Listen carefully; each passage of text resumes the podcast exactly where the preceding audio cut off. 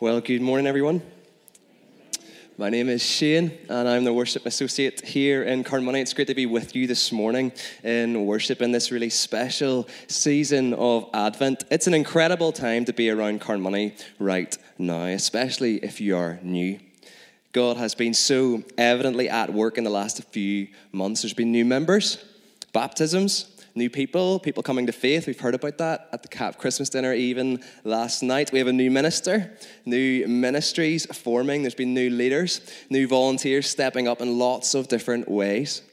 And God has been answering prayer in so many ways. And it does feel like we've moved in to a properly new chapter of ministry here in church. And so it is a total joy to be around this community, especially at this time of year. And I hope that that is your sense too as you've come among us. Normally, I'm one of the people standing up here leading worship and singing uh, and leading the team. But today, I've been given the wonderful privilege of sharing from God's Word. And I mean that. It is a wonderful privilege to get to do this among a church family that I have come to, so, that I have come to love so much. And so I do not take this, this lightly. Over this season of Advent, we're looking at some beautiful prophetic songs that we see in the Christmas story under the theme of a thrill of hope. These songs not only shed light on who Jesus was and what he really achieved for us, but they also encourage us as the people of God today who have the gift of hindsight. Isn't it beautiful that we get to look back at the full breadth of the Christmas narrative and of Scripture too, and that we get to marvel at the redemption story of the King who steps down, who steps away from the glory of heaven to save and to serve us. And isn't it wonderful that we get to use these stories and truths to guide us as we look ahead at building the kingdom of God today? What a blessing God's word is to us. Last week, Stuart helped us to think through Mary's Magnificat. This wonderful, this marvelous outpouring of praise and prophecy that pours out of a humble, obedient, and pretty young girl. She's a young woman of faith when she's told that she will give birth to Jesus, who will be the Messiah.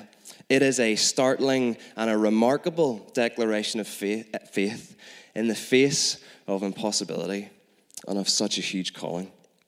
And this morning, we're moving on to look at the next song that we see in the Christmas story, and it's Zachariah's song. Today, we're hanging this message. I'm hanging this message on the title Longing Fulfilled, because throughout this part of the narrative in the Christmas story and in Zachariah's song, we see two key longings fulfilled by God. And you'll see them on the screen. The deep longing of Zachariah and Elizabeth's life and two, the deep longing of the people of God.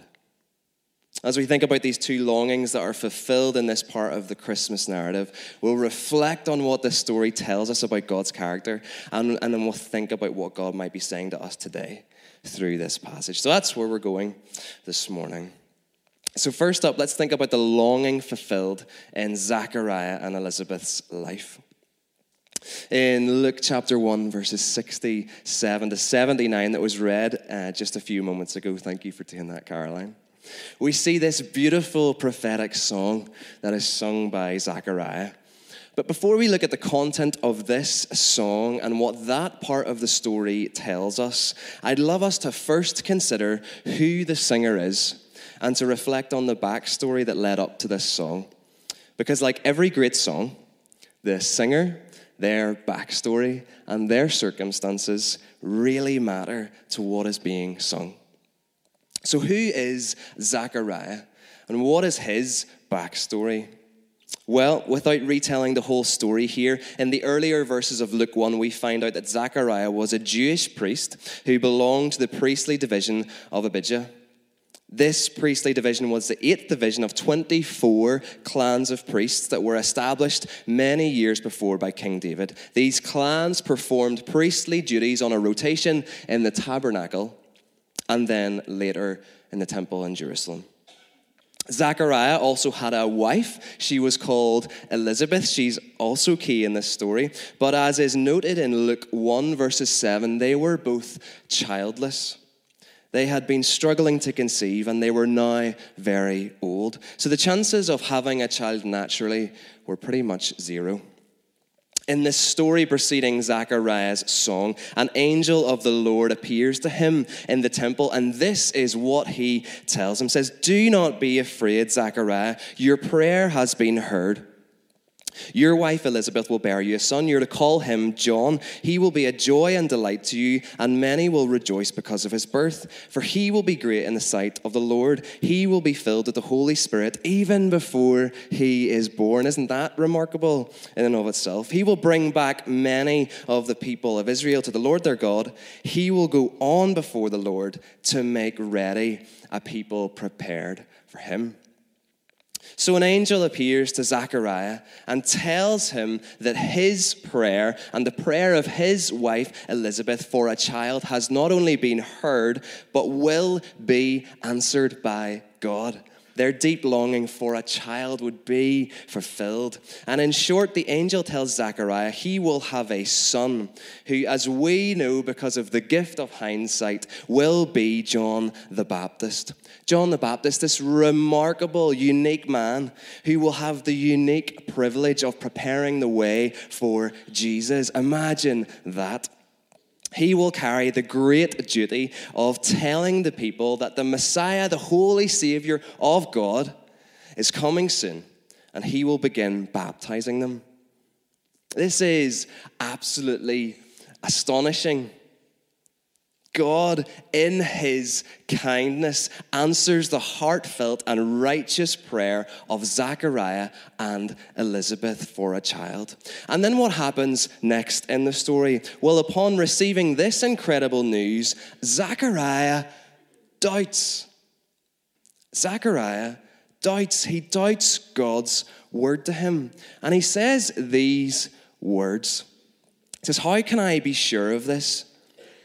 I am an old man, and my wife is well along in years. Interesting phrasing here, isn't it? He says, How can I be sure of this? Perhaps Zachariah's doubt isn't in the fact that something supernatural is obviously happening to him, to him here with the angel.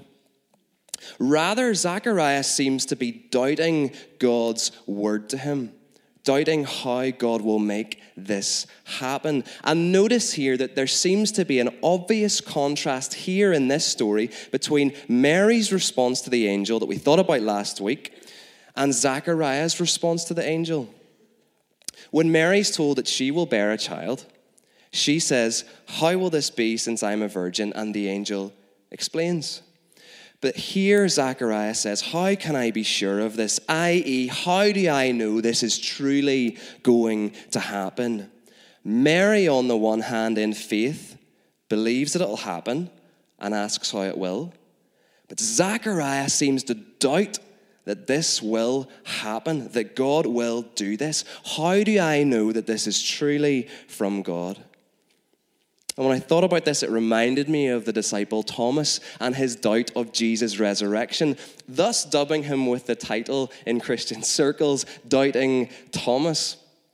In the same way, perhaps we should label Zachariah, Doubting Zachariah. Zachariah, like so many characters throughout Scripture, and if we are really honest, perhaps many of us today doubts God's word to him. How can I be sure of this? And remember, God sees into the heart of man. And therefore, as a result of Zachariah's doubt, the angel says this Because you did not believe my words of this good news, you will be silent until your son is born. The angel shuts Zachariah's mouth. He removes his ability to speak and he tells him that he will only speak again when his son John, John the Baptist, is born. So, this is the backstory to this wonderful prophetic song that we're thinking about this morning. Zechariah will sing this song when his son John is born. So, what are we really seeing here? What are we really seeing in the backstory to this song? Why am I retracing this part of the story to you? Well, ultimately, we see Zachariah and Elizabeth's deep longing for a child fulfilled.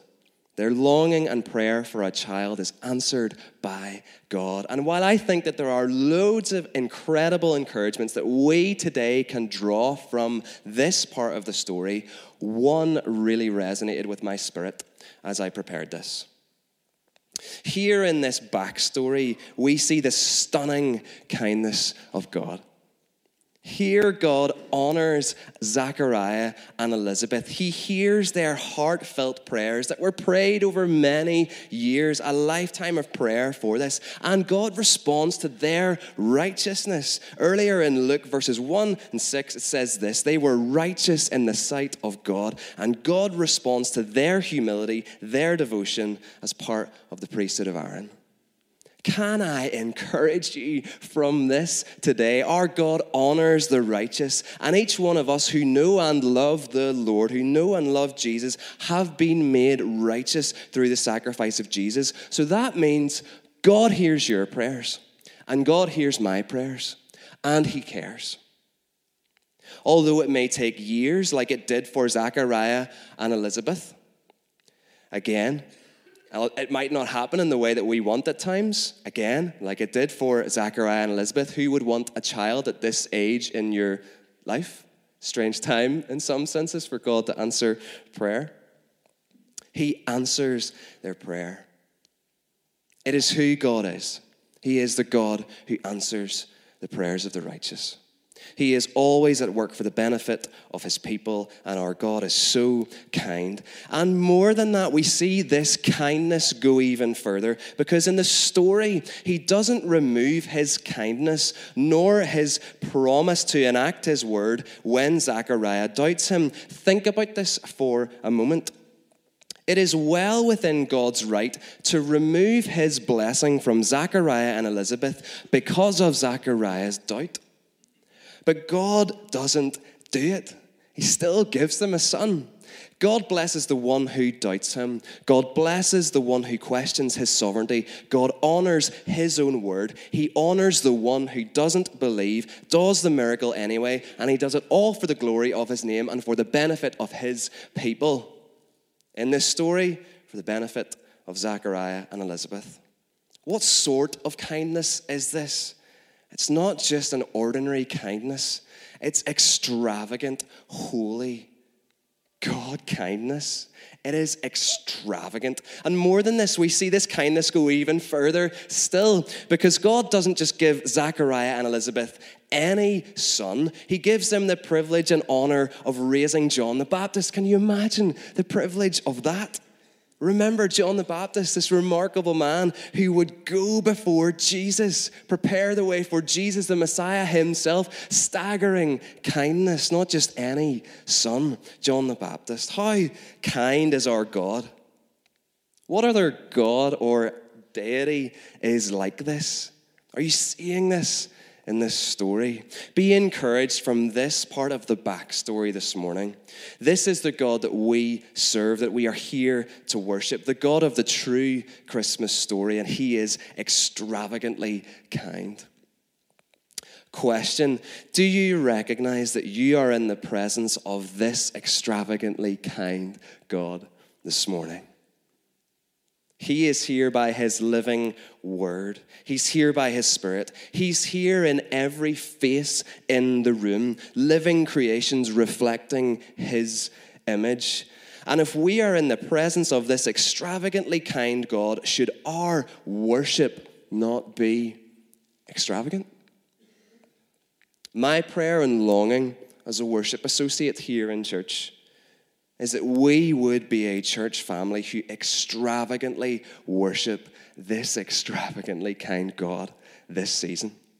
Maybe there's a challenge in that for us. Maybe there's a challenge for that for you this morning. So, what do we see in the backstory to this song? Well, firstly, we see longing fulfilled in Zachariah and Elizabeth's lives by a stunningly kind and generous God. And now, as we turn our attention to the song itself, the second longing that we see fulfilled in this passage is that for the people of God. And we'll unpack this just a little more. Let's think about the song itself. Fundamentally, this song is one of four revelatory and prophetic songs in the Christmas story that help to specifically foretell and affirm who the child called Jesus will be. This is a song about the one who will fulfill the deepest longing of the people of God, which was to see a Savior come. When Zachariah's son John is born, we read this. Immediately, Zachariah's mouth was opened, his tongue was set free, and he began to speak, praising God. And in the song itself, we read lyrics that foretell who Jesus will be. He will be the one who was written about and spoken of in the Old Testament, in the scriptures, and by the prophets. He would be the Messiah that the people of God had been longing for for centuries now. Remember that there's 400 years of God's silence from the Old Testament until even now. In Zechariah's song, and I found this so encouraging as I prepared. In the lyrics of Zachariah's song, we find out that Jesus will be eight things. One, a horn of salvation. He will be a strong king. Two, he will be from the lineage of David. Three, he will, bring, he will bring about salvation and save the people of God from their enemies. Four, he will remember and fulfill the covenant given to Abraham. Five, he will give the people of God courage to serve him. Six, he will enable them to be holy and righteous. He will forgive them of their sins. He will be immediately preceded by John the Baptist. Incredible, isn't it? The lyrics of this prophetic song, incredible. It tells us that Jesus will be the fulfillment of Scripture, and He will fulfill the deepest longing of the people of God. And what's even more amazing is that the words of this song go out all across the land. In verses 65, after Zachariah's mouth is opened, we read this All the neighbors were filled with awe, and throughout the hill country of Judea, people were talking about all of these things. This song, that is the response to a supernatural message of God and a miracle of God, goes out from Zechariah and moves throughout the whole land of Judea. It is talked about everywhere. So, what are we really seeing here then from the song itself? What can we really learn from the lyrics of this wonderful song? Well, there are three things here that I'd love us to think about in the time that we have left. Number one, the song is evidence that Jesus would fulfill Scripture and the deep longing among the people of God for a Messiah. Secondly, it reveals more of God's character and the reality that He alone can fulfill our deepest longing. And lastly, thirdly, it reminds us that we become worshippers when we see who Jesus really is. So let's work through these points. Number one, evidence about Jesus. Throughout the Old Testament, there are a whole variety of prophecies about the one who would be the Messiah and a Savior to a broken world. Among various other things, these prophecies included details about one, what lineage he would come from, two, where his people would physically be and live, three, his birth, four, his ministry, and five, his eternal kingdom. And hear this some scholars suggest that there are over 300 prophetic messages in the Old Testament that are fulfilled in Jesus Christ. Astounding. Over 300 prophetic messages fulfilled in Jesus Christ. Without going through all of them, here are just a few examples. Genesis, he would come from the lineage of Abraham. He would be born to a king. He would establish a new everlasting covenant. He'll destroy the work of the enemy. Second Samuel, he would bring an everlasting kingdom and would be a descendant of David. Isaiah 7 40, 61. He will be born of a virgin. He will be called Emmanuel. He would be preceded by a forerunner. He would set the captives free. Hosea 11, he would be called out of Egypt. Psalm 40, he would become the perfect sacrifice for sin. And Daniel 7, he will be a strong king, the ancient of days, whose dominion will extend across all nations and peoples. And that list goes on and on and on. All throughout the Old Testament, we have these very specific prophetic messages given to people by God who foretell who the Messiah would be. And now in the New Testament, this New Testament song adds to that evidence and helps to confirm who Jesus really was. that this child really would be the Messiah.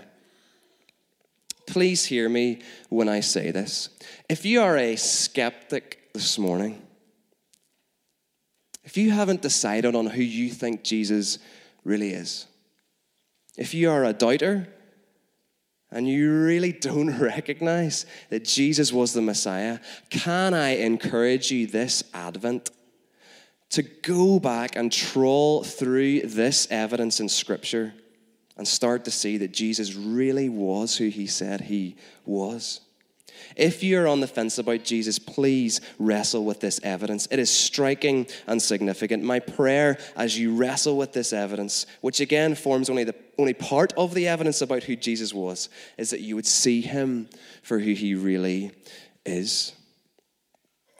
So, what do we see from this song?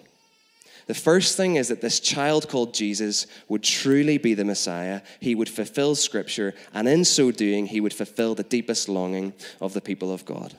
Secondly, and a little quicker, the second thing that we learn from this song has to do with God's character. Really simply, this song is a reminder about who God is and that He is always faithful to His word. If you're here this morning and you're wondering what God is like, or perhaps if you just need to be reminded of who God is and what He is really like, look again at the story of this song and these lyrics. In essence, we see that God is trustworthy. He is a fulfiller of prophecy. He is totally and utterly dependable. He is faithful to His word. And more than that, he is a holy and strong king, a priest who forgives, an atoning sacrifice, and an encourager. And because he is all of these things and so much more, he alone holds the ability to fulfill the deepest longing in our lives our longing to be in relationship with our Creator. The Bible articulates for us that the deepest longing that each and every one of us has is for a redeeming Savior, and that Savior is Jesus Christ. Whether we are always aware of it or not, this is our greatest longing. And so, as you read the lyrics of this song, perhaps as you go away later today and reflect on them in your own quiet time, please look again at the invitation here to recognize the beauty and majesty of who Jesus is and to receive him again and again and again, to see who he really is and to invest more and more of yourself in the relationship with him. He alone is the deepest, he alone is the fulfiller of our deepest longings. The third and final thing that we learn from this song, you'll be glad to know is that revelation transforms us into worshippers of God. What we see in this story and through this song is a doubter become a worshiper. We touched on this a little earlier. Zechariah was righteous, but at this point in his life, when confronted with the angel's message, he doubts the word of God as it comes to him. When we get then to this latter half of the story, what we see is that when the miracle finally happens, when John is born, Zechariah moves from a place of doubt and silence to worship. Zechariah moves from being a doubter to a worshiper. And this is universally true for every single person who sees Jesus for who he really is. Revelation creates worship. This is our story. Every one of us who have come to know Jesus, including your minister, the session of this church, the staff members of this church, when we really see Jesus for who he is, we become worshippers. Once every single one of us were doubters. Once we were all skeptics. Once we were all far off. And then, because of the work of the Holy Spirit and because of the scriptures, we became worshippers of a loving God. And worship is always the first response to God's love when we see and experience it, isn't it? Stuart talked about this last week. It's always been the same throughout Scripture, in the Old Testament and in the New Testament. In Exodus 34, Moses immediately bows to the ground and worships when God passes him by. Remember that remarkable part of the story. In Luke 7, a sinful woman bows at the feet of Jesus and washes his feet with very expensive perfume and with her tears. In Matthew 15, the crowds praise God when Jesus heals mutes, makes the lame walk, and makes the blind see. And it's been the exact same in my own story. When I was 19 and I came back to God after a year of being absolutely nowhere in faith, and I mean total disillusionment with faith, church, God, the whole thing. I remember so vividly God revealing himself to me through the steady testimony and prayers and listening of others, one of which was Charlotte. And around that time, I remember sitting in my car in Stranmillis Gardens in South Belfast, crying my eyes out, and I don't cry. crying my eyes out, listening to a song by Phil Wickham. And the chorus of the song goes like this You are holy, great, and mighty. The moon and the stars declare who you are. I am so unworthy, but still you love me. Forever my heart will sing of how great you are. Doubt to worship. Why do I lead worship here week on week? Why do I do this job. Why did the rest of these guys do it? Esther and Steph and Lauren and the rest of our team? Why do we do it? We do it because of God's transforming love. We have seen Him, and our only response is worship. The point is this when we see God for who He really is, and when we recognize and or experience his work in our lives the only fitting response for us is worship it is worship and it's not the kind of stand up, sit down, straight laced, all put together kind of worship. That's not really what I'm talking about. It is undignified worship. We see it in this song. Zachariah, a Jewish priest, now risks an awful lot by declaring that this is the Messiah. This is a huge public claim. The Messiah is coming. And more than that, his testimony and prophecy goes far and wide. Do you not think that he would have been the talk of the town?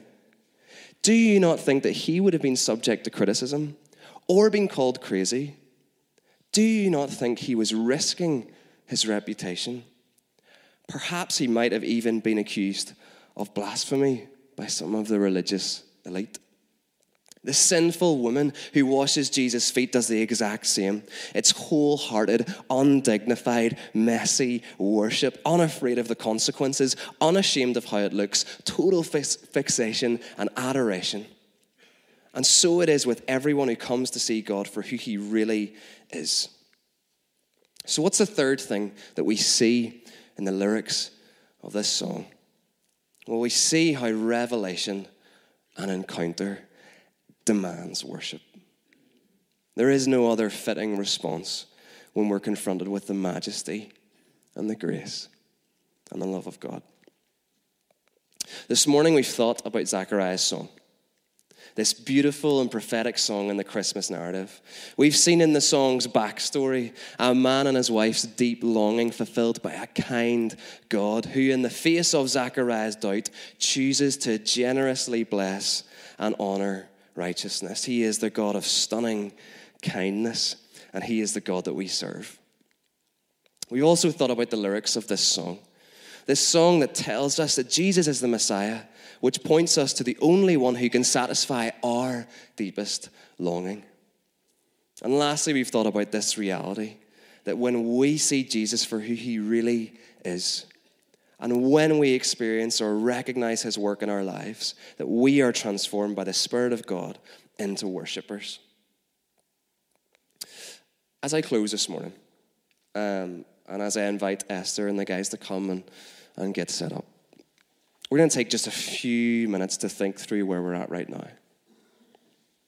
And then we're going to pray together. Maybe for some of you here in the room this morning, or even those of you here watching online, Maybe you need to receive the gift of Jesus for the very first time this Christmas. To admit that He alone can fulfill your deepest longing and to enter into your relationship with Him. And if you're in any way unsure about what that looks like, it's really simple. It's a heartfelt and a serious yes to the God that we've just read about. It's a setting of your heart and mind to live for Jesus. That is it. And if you're here and you genuinely pray that in the next moment or two, we would love to pray with you after worship. Our prayer ministry team would love to do that. I would love to do that. Maybe for others in the room, the call of this Advent is just to fall back in love with Jesus. Perhaps if you're honest, your faith is cold, is doubtful, is tired. Maybe you've just been going through the motions, and if you're really honest, you've just been chasing other things and the direction of your life hasn't been towards Jesus. Maybe it's just slowly moved away from Jesus. Less passion, less connection, little love in your heart for God. If that resonates with you, perhaps the Holy Spirit is trying to speak to your dissatisfaction with where you are at right now and your dissatisfaction of trying to find joy in other things other than Him. Perhaps God is reminding you of what you already have in Jesus. Perhaps God is calling you to reorientate your affections this Advent towards Him. And so, if that's you, maybe you need to pray that the Lord would come to you this morning and in this Advent season and reveal Jesus to you again so that He can restore to you the joy of your salvation and so that He can redirect your affections to Him this Christmas. Maybe for others, you just need help this Advent. Maybe all this talk of a thrill of hope, maybe all this talk of longing fulfilled feels a million miles away from where you're at right now. Perhaps things are just hard and have been hard for some time. Well, the good news is this not only do you have Jesus, who is our ultimate blessing, but you have a God who reaches for you every single day through the Holy Spirit. This story, like the whole of Scripture, reminds us that God moves first. His desire is to be with us, to carry our burdens, and to walk alongside us. He comes to help harassed and hurting people. His ministry is light. He brings us rest. He comes to us today with grace and help should we choose to receive it. And remember, too, Sabbath worship is God's invitation to us. He is already here. He was here first, not the other way around. He calls us to come, to be healed and restored in His presence. Listen, perhaps this Advent you just need help, and that's okay. God was here before you woke up today. He's been eagerly looking for you, waiting for you, like the father who waits in the story of the prodigal son. Rest in Him this Advent in prayer. Find moments of stillness. Get some worship, worship music on. Get into the Word. Come and let us pray for you after the service. It will bring you healing and restoration and hope. Would you stand with me? I'm going to I'm to pray for us. And then Esther and Steph are going to lead us as, as we close this morning in song.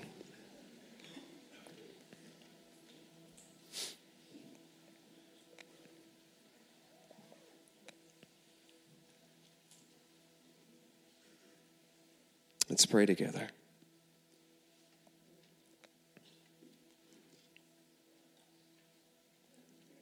Lord God, we thank you so much for your word this morning to us. Lord Jesus, we thank you that you are the one who fulfills our deepest longings. God, we thank you that you're the one who answers our prayers, who steps towards, who blesses us even when we doubt.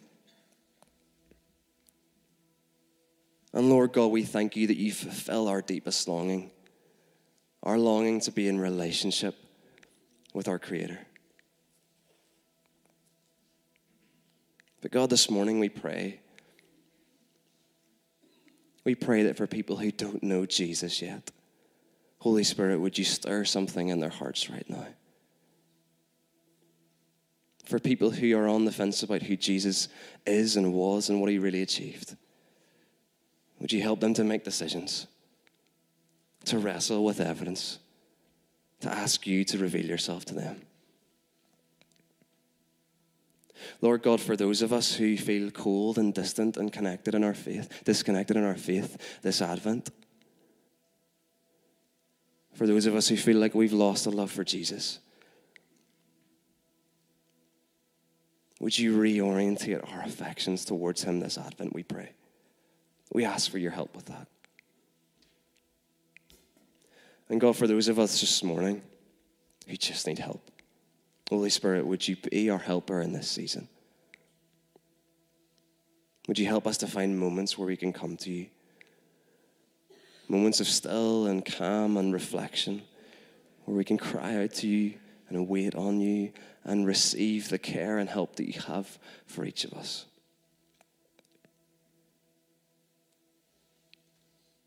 God, this morning, help us to be people of extravagant worship responding to a God of extravagant kindness.